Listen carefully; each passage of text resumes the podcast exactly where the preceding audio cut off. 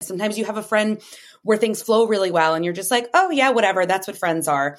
Sometimes it's nice actually to be around someone and you're like, oh, this is really bad. This is really hard and not what I want. And this feels really awful.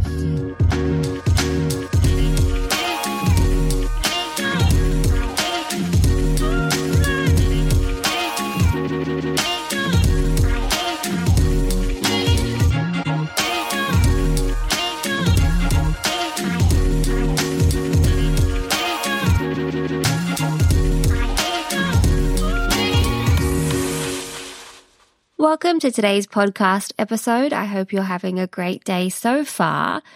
I am recording this intro to today's episode sat on the bedroom floor of our new house. We moved in this week. I'm currently hotspotting off my iPhone, which the boys and I have nicknamed the iPony, which is literally powering everything in the house at present. I hope that we have internet back happening uh, by the time this episode goes live because it would certainly make life easier. It's been a huge week but I'm feeling really, really happy to be in the new home. If you haven't listened to the episode that Brendan and I recorded together uh, that went live on Monday, jump back and have a listen. We just chat through, I guess, like seasons of sacrifice and moving into a new home together and why and all of those sorts of things. Um, but it's been a huge, huge week and we've not moved far from where we were living, but of course you still have to pack and unpack and do all of those things. And uh, today in particular, I feel really scattered and stretched because it's like, oh, okay, the pest, the plumber, the carpet cleaner of that property, get those keys back, da, da, da, all the things. But I won't bore you with those annoying details. I will just say that it's been a big week and I'm very much looking forward to getting back into a routine and rhythm when everything is sorted.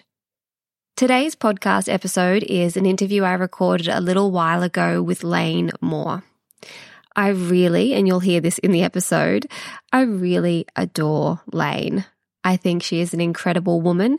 Lane is a comedian, an actor, an author, a musician, uh, she's just released a book titled You Will Find Your People.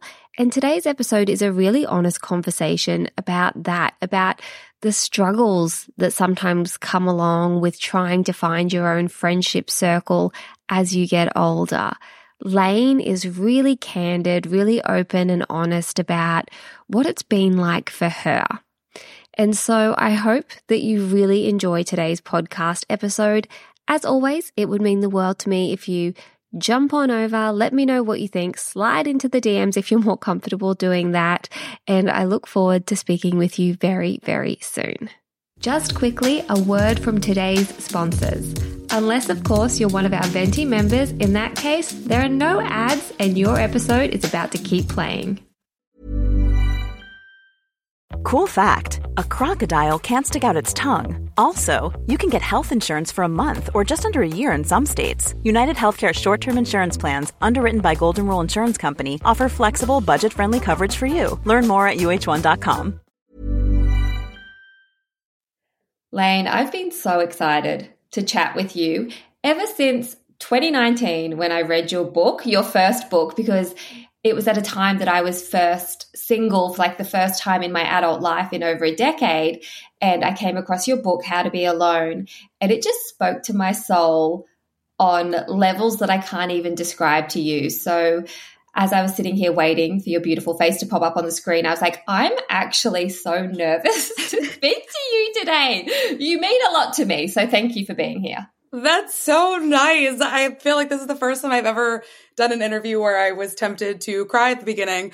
Uh, that's so, I, I, I can't tell you how often I hear that and how much it continues to mean to me because uh, honestly, when I wrote How to Be Alone, I really, before it came out, I honestly thought what if everybody judges me? What if everybody is like, why has this person had so, so, many problems connecting with somebody? You know, she's had a really hard childhood. Like, I just assumed there would be this, like, no one feels like that, you weirdo. And I have to say, like, it is like this flood of people who find the book and are like, I've never heard anybody talk about this. And it just, yeah, it continues to mean so much to me. And, and that part of me that was like, uh, what if I'm the only one who feels like this? I'm going to release it anyway, even though I'm scared. So yeah, I appreciate no, it. It was incredibly validating. And I just, I really needed the book, that book at that time in my life. So thank you. And even just hearing you speak then about how once you created that book and put it out into the world, all of these other people came forth and said to you, like, this is my story, or I can connect with this. And I needed that.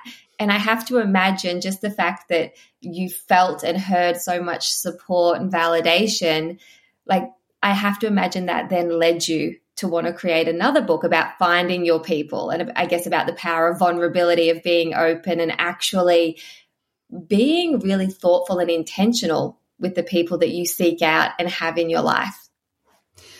Absolutely. You know, um, so How to Be Alone was so much about realizing all the things that kept me kind of isolated or kept me, you know, I would have a friendship and it'd be really hard. And I'd be like, all right, well, I don't want to do that again. And I don't mean hard like challenging. I mean like they'd be really mean or I wasn't getting what I needed or just, you know, and then it sends you back to that place of like, maybe I don't get that. And having to raise myself and be my own best friend and you know all these solitary things that are so important i think to create the foundation within yourself so then you can be better equipped to make better decisions about your friendships but like then once you go out into the world and then you're like oh i would like to find community i would like to find my people and then you find there's new wounds that haven't been healed. There's new things that you have to do. And there's some work you can only do through your friendships, through connecting. You have to come out of that little, you know, self healing cocoon and be around other people. And I thought, gosh, this is a whole other thing to learn how to do, especially, you know, as an adult, as a fully developed person, you know, far more so than, you know, when you're in high school and you're meeting friends there. And I really wanted to write a book about how painful and challenging and romantic and exciting that all can be because I think so often we talk about making friends as though it's really easy and it's not a big deal and it doesn't really matter. And I don't agree with any of that. I think it's very much a big deal. I think it can be very challenging and I really think it does matter.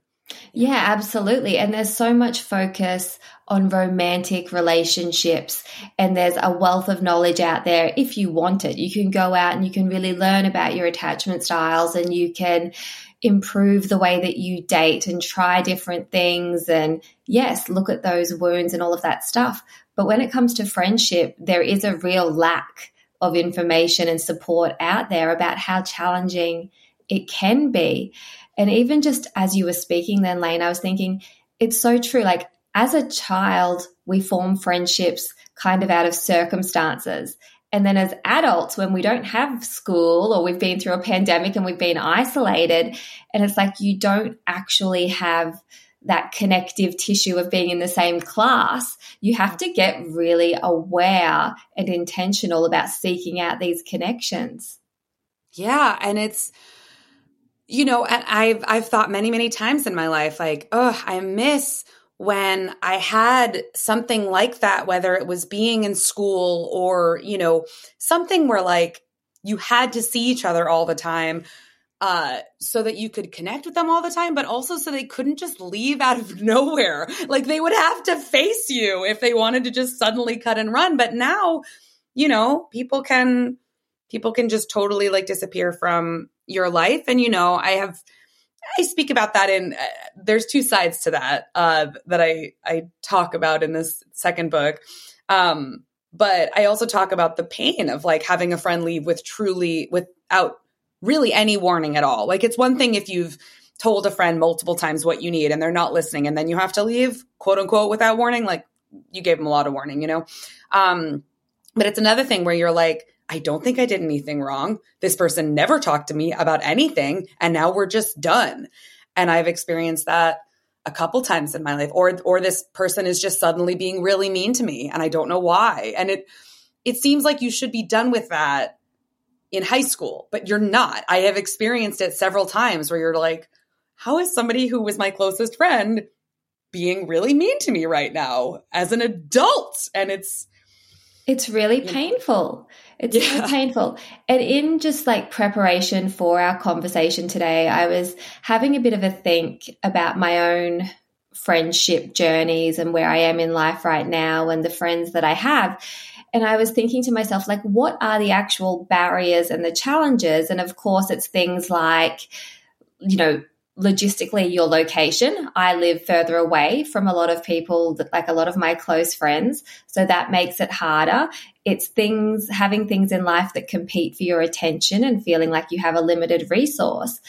And then I was thinking also social media in a way, because social media is this landscape where we can curate our people online and we can we can create this little place that we can escape into in our phone where we've got our people online. But it's not always the meaningful connection that we actually need. It can be quite superficial, quite surface level. So, how do we actually, I guess, first of all, identify what's going on in our own life and why we're not having the space to connect with people. But how do we also identify what meaningful means to us?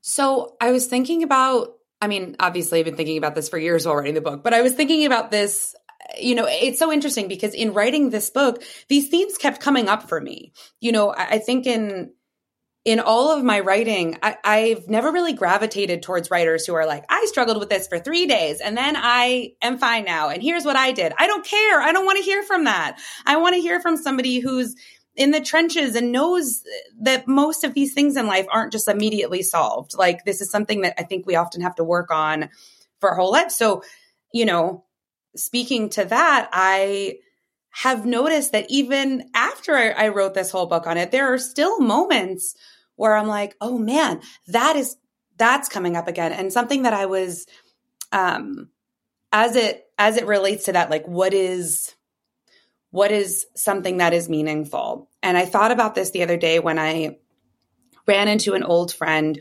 who things were no longer easy between us. And I don't know if they ever were, but I, I ran into a couple friends that I was like, oh, this isn't that fun. We're like kind of strained when we're talking to each other. I feel kind of nervous. I don't really like this. And at first, I was really sad. I was like, what happened? How did I get myself into a situation where I'm spending time with somebody who I don't have, you know, I'm not having fun with? And then I was able to reframe it in my mind and think, oh, actually, I think this is a gift. Sometimes I think when we're around people who it doesn't flow very naturally with and it feels very stunted and it feels awkward, to me, it makes me remember how special it is when it's not like that. You know, because sometimes you take it for granted. Sometimes you have a friend where things flow really well and you're just like, oh, yeah, whatever. That's what friends are. Sometimes it's nice actually to be around someone and you're like, oh, this is really bad. This is really hard and not what I want. And this feels really awful. And I think that sometimes going through those situations, can make you see more easily what the meaningful friendships are in your life, the ones that make you feel the opposite of that. And then you're able to go back and you're like, oh man, I, I really actually value this so much more. I, I, feel like it's it's similar to if you're thinking about leaving a, a, romantic relationship that's like okay, but you're not sure, and then you go on a first date and the first date's so bad, and you're like, never mind, I love you.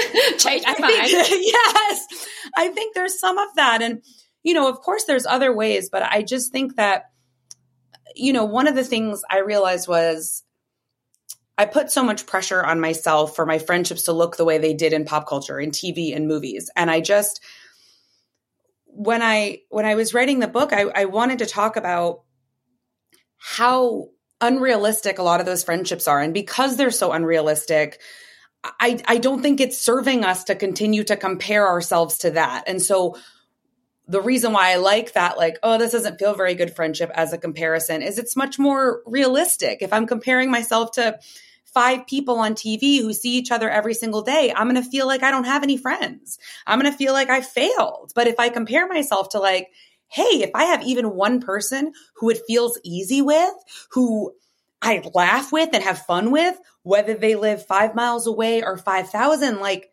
that's meaningful. That counts. Is is helpful to me. Yeah. It's it's so true. As you were talking, I was thinking about Sex in the City, right? It's the yep. quintessential representation. That's, what, that the, that's the example that I use in the book because it's ridiculous. Like they're all at the same hot restaurant every single day of the week. No one has a schedule that didn't line up. Nobody forgot that it was today. They were all there dressed to the nines. No one was in sweatpants. I don't get it. Like they also don't really treat each other very nicely a lot of the time. Like the amount of episodes where Carrie's like, "Okay, you can go now." Like they go somewhere together and then she's like, okay, you can go. And I think like if you did that in real life to a friend, they're not going to be super impressed. And so, she taken and they taken, you know, a cab to some fancy part of town that they probably don't live in and now they just leave. It's so but, true. Like But we're taught that that's the ideal. And it's like it's tough. Yeah. So I guess there's a big part of adjusting our expectations, right? Because if we all feel like we're coming up short because we don't have those three other best friends to go and have brunch with every weekend, we can feel like we're doing it wrong or there's something wrong with us.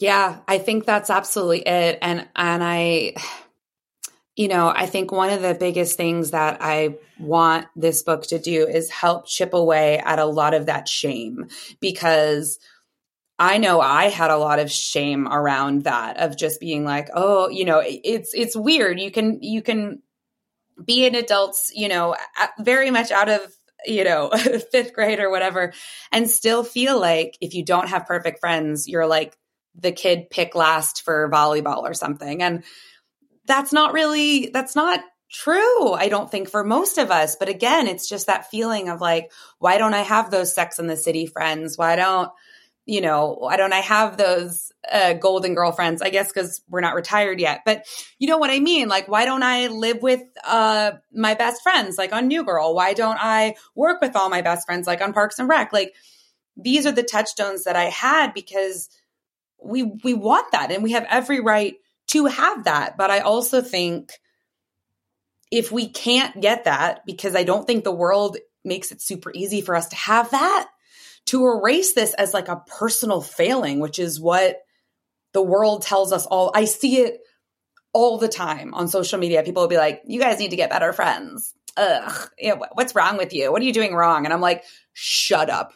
Shut up. Congratulations. You had a really easy time with friendship. I just don't think it's helpful. It's just increasing the shame. Why? For what?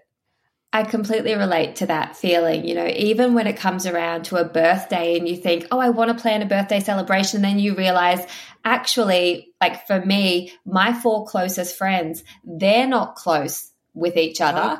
And so there's no connective tissue there. And we all live so far apart. So there have been times, you know, like once a year when I think, oh, it would be really lovely to organize that big birthday celebration. And then I do feel in the pit of my stomach like, oh, no, I don't have that group of friends like they have on Friends. Um, yep. But I guess it's been for me getting a little bit older and realizing, okay, what is a meaningful friend to me? What does that look like?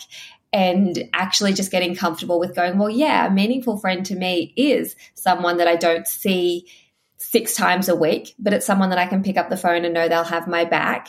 And there's also been this, I guess, realization for me, Lane, where I've caught up with people and realized when we catch up, all we're doing is reminiscing. You know, like we're just talking oh. about things we've done in the past. Yeah. It's not, it's not anything we've done recently or anything we're planning on doing. It's all kind of like in jokes from way back when. And like that feels sugary and sweet to a certain extent. But I often walk away going, they don't know me. Like these people that I've known forever, they don't know me. They have no curiosity in knowing this version of me. And so that's been on my mind as well. Like, how do we find people that we can let in and allow them to know the current version of us? Or how do we update our friendships and bring them along into the present moment? Cool fact a crocodile can't stick out its tongue. Also, you can get health insurance for a month or just under a year in some states. United Healthcare short term insurance plans, underwritten by Golden Rule Insurance Company, offer flexible, budget friendly coverage for you. Learn more at uhone.com. And that's so hard because that is another thing that we do where we base, and by we, I mean society, culture in general. I don't agree with this at all. But our our culture really does base the validity of a friendship or like the importance of a friendship on like well how many years have you known them? But like you're saying you could have known somebody for 10 years for 10 years. They don't know who you are now. They know who you who you were when you were 16 years old 20 whatever whatever it is. And they don't know you now. And most of your time is reminiscing about another time because you don't know how to know each other now. Maybe you're not even compatible now. Maybe the friendship is kind of over now. Like these are the things that are so tough. Whereas you might meet somebody today, two weeks from now or something, and you know them for a couple days and you feel like you know them even better than that person you knew for 10 or 20 years. And I, I really, you know, want us to to stop putting this value on like the time we've known someone because like with romantic relationships, there's plenty of people who you know, oh, they were together for three years, but how many of those were you like actually happy? How many of those were you actually connecting? And how many of those did you just kind of keep staying together? Like, but we hear someone's been in a relationship for three years and we're like, wow, that was serious. When like, who knows? Maybe they were apart those last two. Maybe they barely spoke those last two.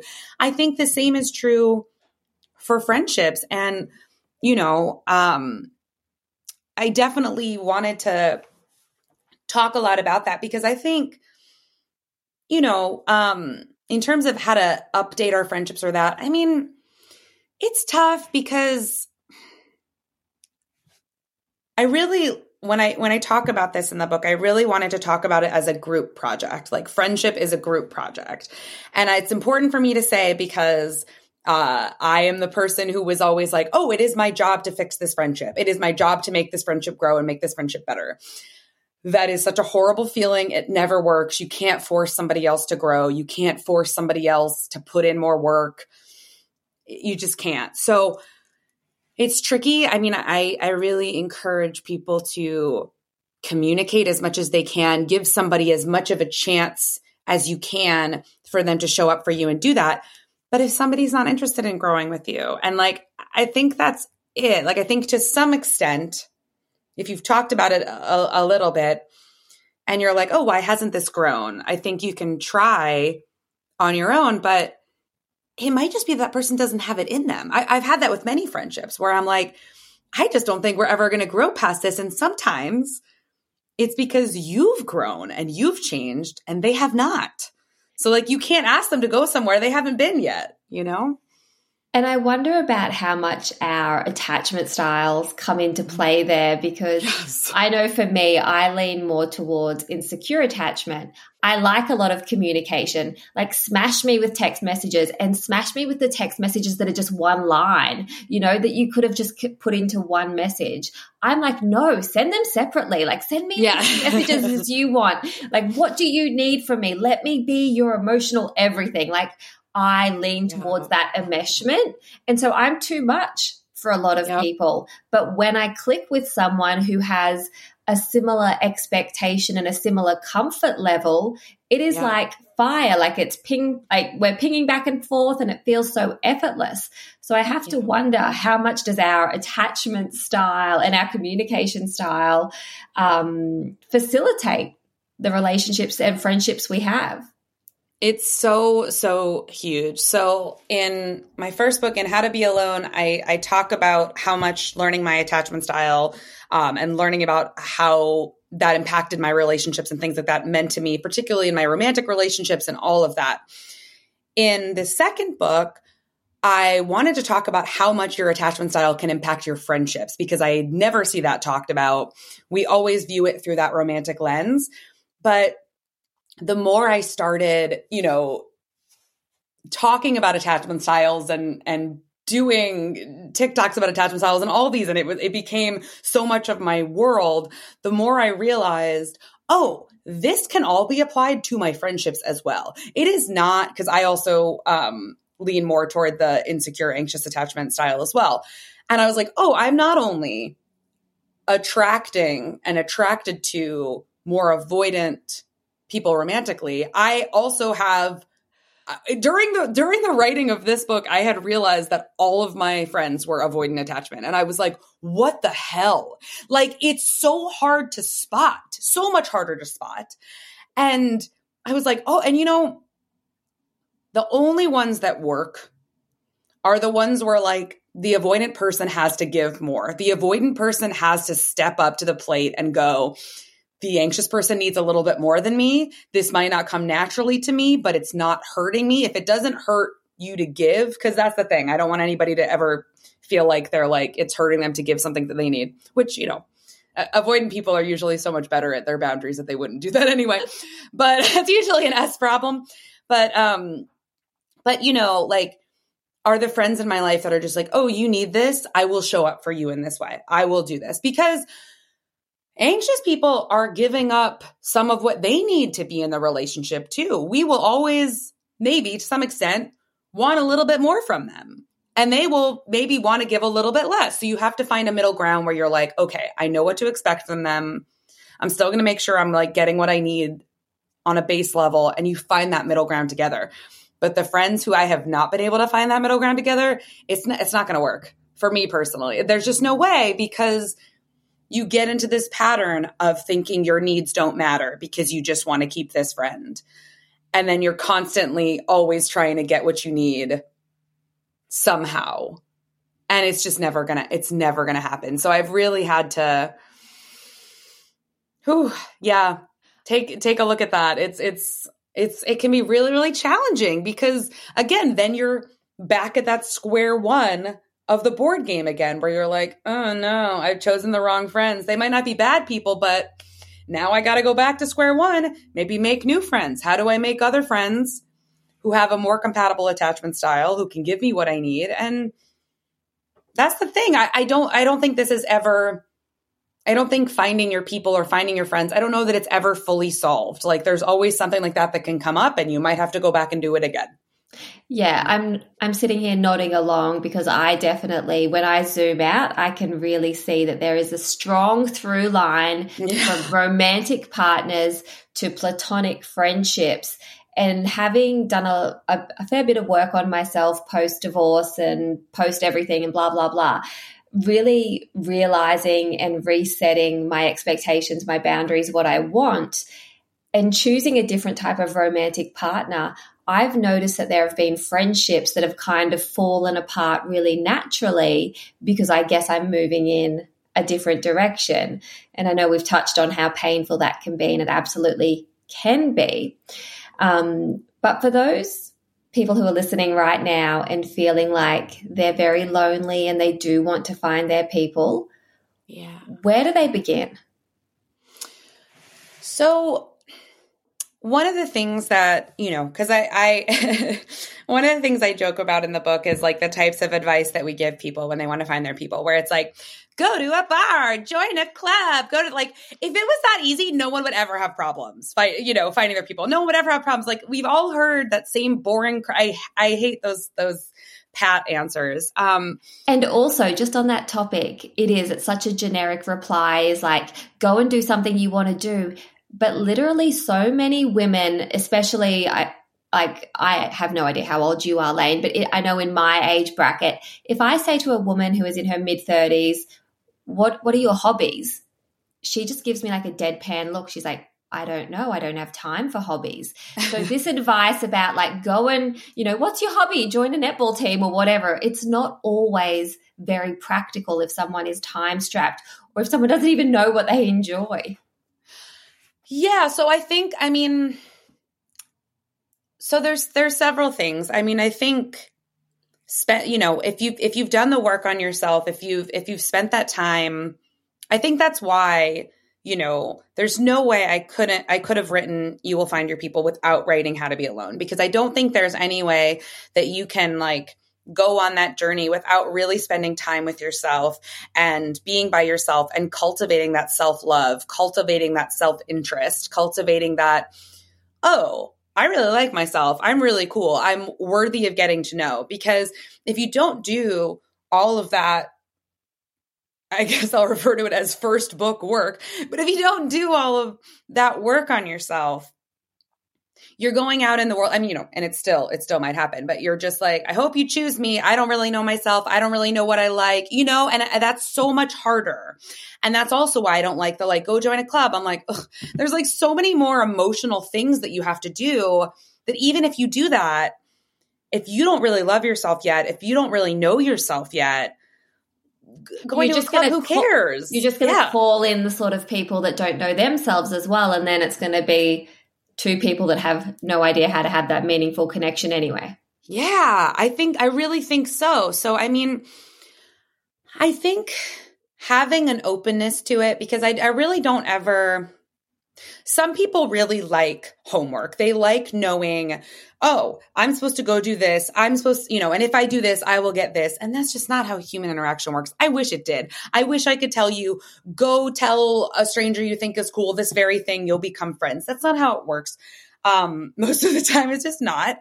And I think finding sort of a relief for that, because I know even with dating, when people would say like, well, uh, well, what do I do? I want to be in a relationship. What do I do? And we love to assign, especially women, all this work. Go do this, go do this, go do this, do all these things to like be ready for love, to be ready. And I hate that. I hate it so much because also we're not telling men that. We're literally telling them to sit there in their boxer shorts doing nothing with, you know, sleeping on an air mattress uh, covered in stains. Like they don't have to do anything.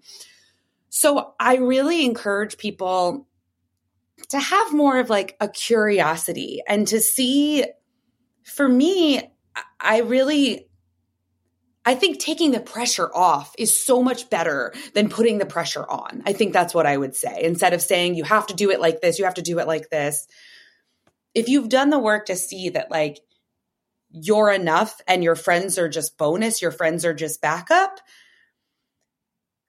kind of and you know i'm not saying that it's it's easy but just seeing like, okay, well, let me remain open. So if I'm out somewhere, um, you know, at a cafe and I start kind of talking with a stranger and it's really nice, maybe there's something there. If I'm walking my dog and another dog owner is really cool and we have five minutes of conversation, like I talk so much in this book about, um, my dog Lights. I actually dedicated You Will Find Your People to my dog Lights because my dog has been such a huge door opener in terms of that. She will find, she honestly has found a lot of my people where we'll be on the subway and she'll be like, I want to talk to them. And I'm like, okay. And that it's some really, really great girl. And like, we just start talking and we have a really lovely conversation. And I'm like, you're really good at this. Or like, my dog is very cute and very friendly and we'll just start talking and removing this like weight of expectation of like what it should look like, how it should unfold, I think is so huge. And seeing that, like, the other day, I met a woman in a coffee shop and we ended up talking for like three hours and like really bonding and really getting into it. I don't know what it's going to turn into. I don't know if it's going to be a friendship that lasts 30 years, maybe. But even if not, just really opening yourself up to the idea that connection can come from anywhere and connection is beautiful no matter what it is, I think is that is really key. Yeah, I love that advice not to put pressure on it. You know, don't wake up every day and go, okay, today's the day I'm going to go out into the big wide world and I'm going to meet someone out there in the wild and they're going to be my best friend. But actually just being open. I also think you sharing about your dog, that's really helpful because having an icebreaker is really really good. And that's something i remember with um, my boys. So i've got twins they're nine now. But when they were small you know when they were toddlers and i would go to parks and i'd just be trying to fill the day like get out of the house you know hopping from one playground to another.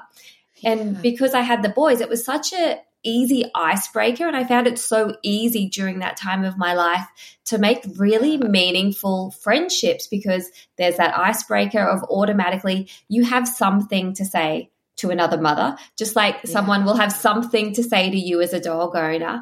And then yeah. you also have that opportunity open up where you can share something that is maybe a little bit vulnerable so that they can yes. share something that's a bit vulnerable too. Like nothing bonds you quicker than entering a conversation and you're like, oh, how you know how's your day been and you're like actually it's been a shit show you know yeah. I, I am just hopping from playground to playground to keep my sanity because if i go home i'm going to lose my mind you know and then that allows the other person to play a bit of tennis with you and maybe they won't maybe they'll recoil and go that's too much for me But much like the dating process, then they're self selecting and they're opting out. Whereas if they opt in and share something vulnerable as well, Yep. before you know it, you are having that beautiful, you know, tennis where you're hitting things back and forth to one another and you're building that connection. Yeah, that's absolutely it. And, you know, having that, it's, I've always had what I call really good stranger luck. And I, where it's like, I don't know, I've just always had really good luck meeting really lovely strangers and that, like, just, you know, it's not every single stranger, don't get me wrong. I've had some really horrible, creepy things happen with strangers, of course, right? Um, but I've had these moments where like I'm able to really bond with somebody and be really open. And I think part of that is is I think part of that is that I'm I'm I'm a very open person and I'm very open to if I if I met you and you were like, oh, it's been kind of a shit show, I've been like, right, everything is weird now. Like I'm waiting for that. I love I love a window like that. I love a window where we don't have to be these people who are very polite and yes, I'm great and like I've always hated that stuff. It doesn't feel normal to me and not that you want to be complaining all the time or anything like that, but the world is hard. It is a hard like it is an increasingly hard place and to have to do this sort of like how are you? Good. How are you? Good. I talk about that a lot in this book that I I think that you know there is this whole there's a whole chapter uh, specifically about how to be friends with somebody or how to be a better friend to somebody who's dealing with mental illness or some kind of crisis or is having a hard time. Because so much of our culture is like oh don't talk about that. Save that for your therapist. Oh don't tell someone that. That's overload you know, oh don't overload them and you know, you don't want to go up to a stranger and tell them something like really that's like very overwhelming and potentially triggering or anything like that, of course.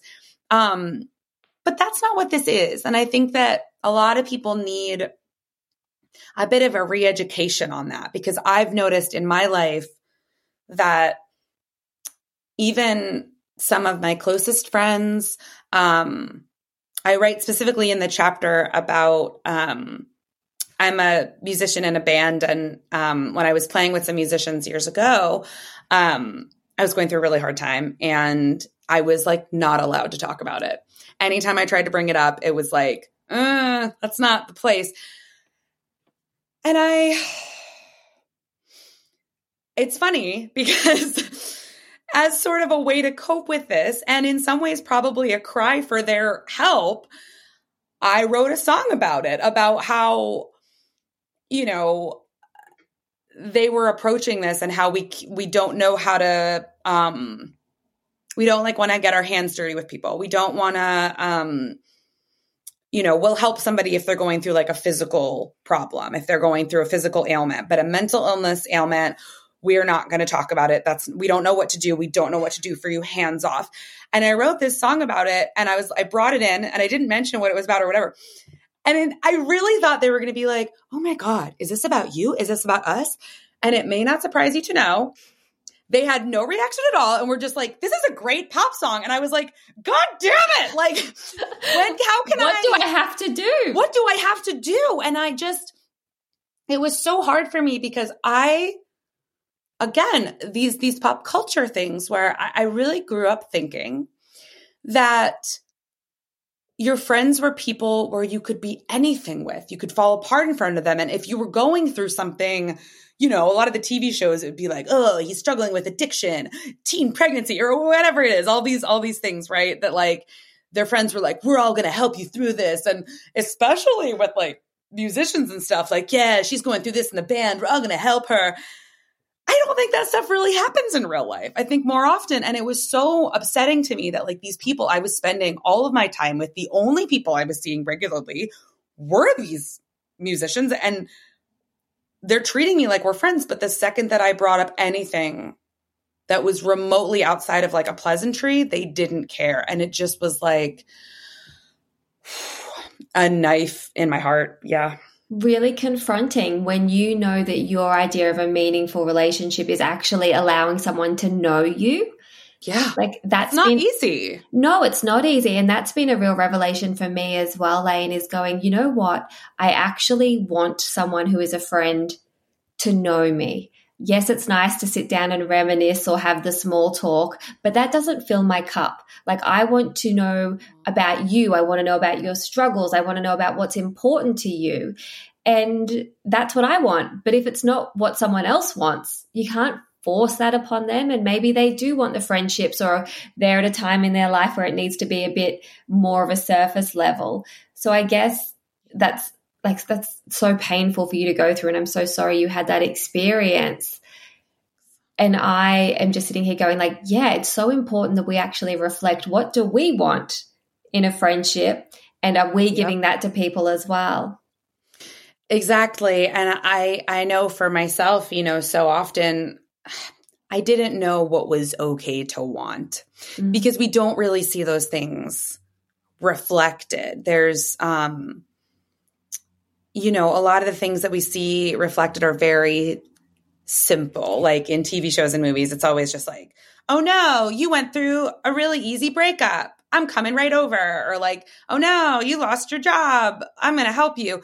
oh no, like, like just these, it's not that they're not a big deal, but they're very, like, we don't ever talk about anything more complex than that. And that was something I really wanted to write about in this book that, that, if all were ever shown, and a lot of us are learning how to be good friends and how to interact with people from movies and television. A lot of us, that is where we're learning it.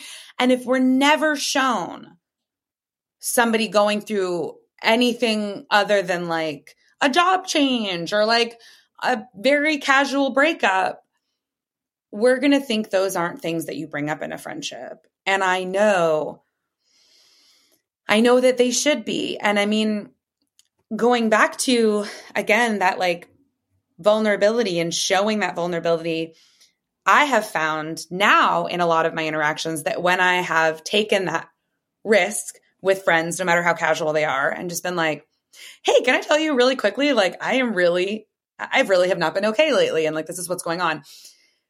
And it's so, again, sometimes people don't have a great response. Sometimes people have the worst response, actually. And, uh, which is why it was important to me to write in this book what the good responses are. So hopefully people can do better and we won't have to have so many friendships like I have had. And I'm sure you know, many people listening have had where you're just like, whoo, that was the worst possible thing you could have said to me after I was just very vulnerable with you. That really made it way worse. And now I don't know if I ever want to open up ever again. Like that's very real. Uh, so I'm hoping it helps that. But, um, but moments where the opposite happens and somebody who I I can't tell you how many times, especially because social media paints this picture and I'm just like, oh, that person's got it all together. She is crushing it. She never ever has a sad thought. She never has anxiety. She's never comparing herself. She is just so on it. Um, and then I'll talk to them and I'll be like, been feeling like this lately. I don't know. I don't know. And they'll write me back and they'll be like, oh, me too, all the time. And here's what's going on. I'm like, what? I had a conversation with a friend not long ago and I was like, I don't know. I thought you had it all together. I saw this post and I saw this post on Instagram and you were in this other Instagram post and you just got this new car and you just got this and you just got this. And she was like, yeah, but you know, here's the truth about that car. And yeah, here's the truth about my relationship. And here's the truth about this. And then in turn, my friend was like, well, I saw this thing you posted on Instagram and you're doing this and you're doing this. And I was like, well, here's the complicated truth about that. And you're like, you know, and we were able to have this moment of like, oh, I'm sitting here thinking I can never talk to her about anything real because she has like she has her life sorted and she's crushing it and she never feels bad. She never has any self doubt. I feel like she's making way more money than me. She's way more happy, you know, happier than I am. She's probably working out 10 times a day. Like she must just be doing everything, you know, so much better or whatever. And she was sitting there doing the same thing to me. She was like, Oh, I'm sitting there comparing myself to you. I'm like, Oh, Lane's crushing it. And I'm like, even and and the thing is too that's so tough is my friend who was talking about this she's not like trying to cultivate a social media presence that's very like aspirational like i have it all together i never suffer and my page is very much not like that but it doesn't matter because when we're posting those things, I think if your brain is like mine, you're still looking at it going, ugh, they're doing so much better than me. It's just the way it works. Yeah. And it sounds like like what you're explaining and it's something that I was thinking about as well this morning is someone has to go first, right? Someone has yep. to be vulnerable first. And it's the same when you meet someone, you know, at that coffee shop when you're chatting with someone, someone has to go first and say, Hey, do you want to get another coffee or do you want to take the dog for a walk? Or, hey, I think, you know, like I think a very easy in nowadays is what's your Instagram name? And I'll click follow. And then you can send a nice little follow up message. And who knows what will grow from that interaction. Yeah. But someone has to go first. And for a lot of people, that's very scary. But I always just think, like, what's the alternative? No one goes first and you never get to know anyone else. Like if you yeah. go first and you get rejected, that's okay because they've just self selected out and they're not your person anyway. Yeah. So go first. Absolutely. And, you know, I really think that is the easiest way. And look, you know, it's funny because uh, I do talk a lot in this book about those chance meetings and how many people and women especially I have in my Instagram feed who are like a woman I bonded with like 3 years ago at a hotel pool when I was on tour and I'm still will see their updates and I'm like, "Oh, good for her." Like I still don't really know her. She lives in another city. I was just there on tour, but like but look, here's the thing, like one day you know, maybe the person that you bond with in a thing like unfollows you or they don't care anymore or whatever, like that's fine. Okay, like they can. But again, like I think I have so many more experiences the more you start doing it. I have so many more experiences of people that I've met in this really happenstance way who have circled back around or we have become closer friends even if we don't talk all the time. I have you know, I would say all of all of my friendships I met them in a kind of weird adorable way. Like I don't I don't for me personally, I don't have like, oh, my friends are from when I was five. I wish I did. And I talk a lot about that in this book because that is the dream, I think, is the like friend who was born right next door and then you never have to look for them. The friend you've had since high school. I don't have that one either. Like, you know, this this book and this subject matter is is really coming from a place of somebody who wasn't lucky enough to have it all figured out by then. And I, I really do it's important to me that people know I really believe it's luck. If you get your your friends figured out that soon, I don't believe it has anything to do with worthiness. You got lucky. That's it. You know, because it's and it's something I have to remind myself of when uh I did a show the other night and uh someone who I was talking to there was like, "Oh, like I haven't made any friends since high school. I met them all in high school." And I was like, uh, like for a second i was like oh i forgot that really does exist. And and i i think she was in her like 40s and i was like oh imagine what it would have been like to get like how wonderful that would have been. But i had to remind myself like lane that is not the only way. You literally just wrote an entire book about how that is not the only way. So even when you know that information sometimes you still have to remind yourself that like comparison is a thief of joy. I have to remind myself all the time. Like, just because this person met all their friends at 13, like they got extremely lucky that there's so few, so few of us who that is true for. And they've all turned into this people who are still compatible. That is like, I don't finding a diamond at a thrift store. Like that's like good Almost for you. I'm sure of. it happens. Yeah, but it's nearly unheard of. And I think as romantic as it is and as lovely as it is, again, just chipping away at the idea that they did life right. Like if we could have all done that, we would have all done that. Just not everybody's life lines up that way. Yeah, you're right. So much of it is luck. It's who you were in school with. It's where your parents chose to live. It's all of that sort yeah. of stuff. I what you were you- going through at that time, I was I was in survival mode growing up. I was not in a great place to meet my best friends. Like, not everybody's like lucky enough to be in a really good headspace to choose the right people and you know feel socially confident and like a yeah. lot of us had really bad friends growing up i did yeah you're so right and i think you've given us so much incredible food for thought from understanding that our attachment style impacts our friendship to accepting that friendships are also going to aggravate our wounds to understanding that someone has to go first and that there really is so much power in vulnerability. I know that your book is going to be just full of wisdom. As I said to you before we hit record, I have already pre ordered mine through Booktopia here. Where can our listeners order from you? Where, where is the best spot for them to get their hands on a copy of your book?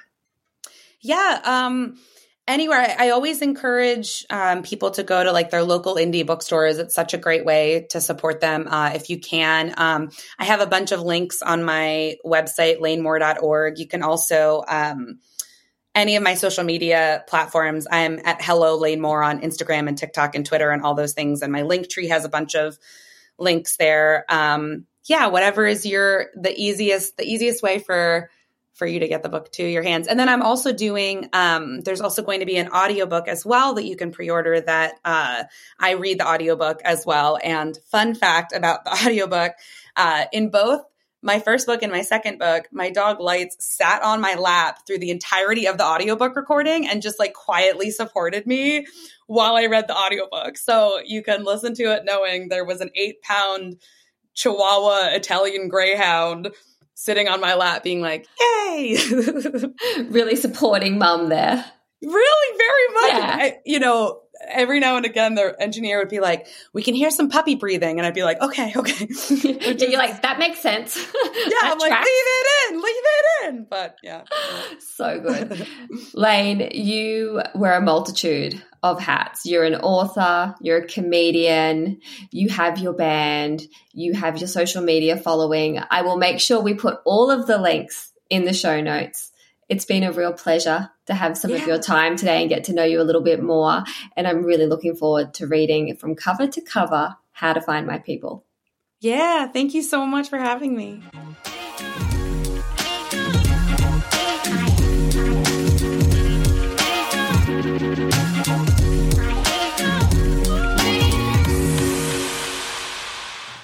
Today's podcast episode was recorded on the land of the Bundjalung Nation. In the spirit of reconciliation, we acknowledge the traditional custodians of country throughout Australia and their connections to land, sea, and community.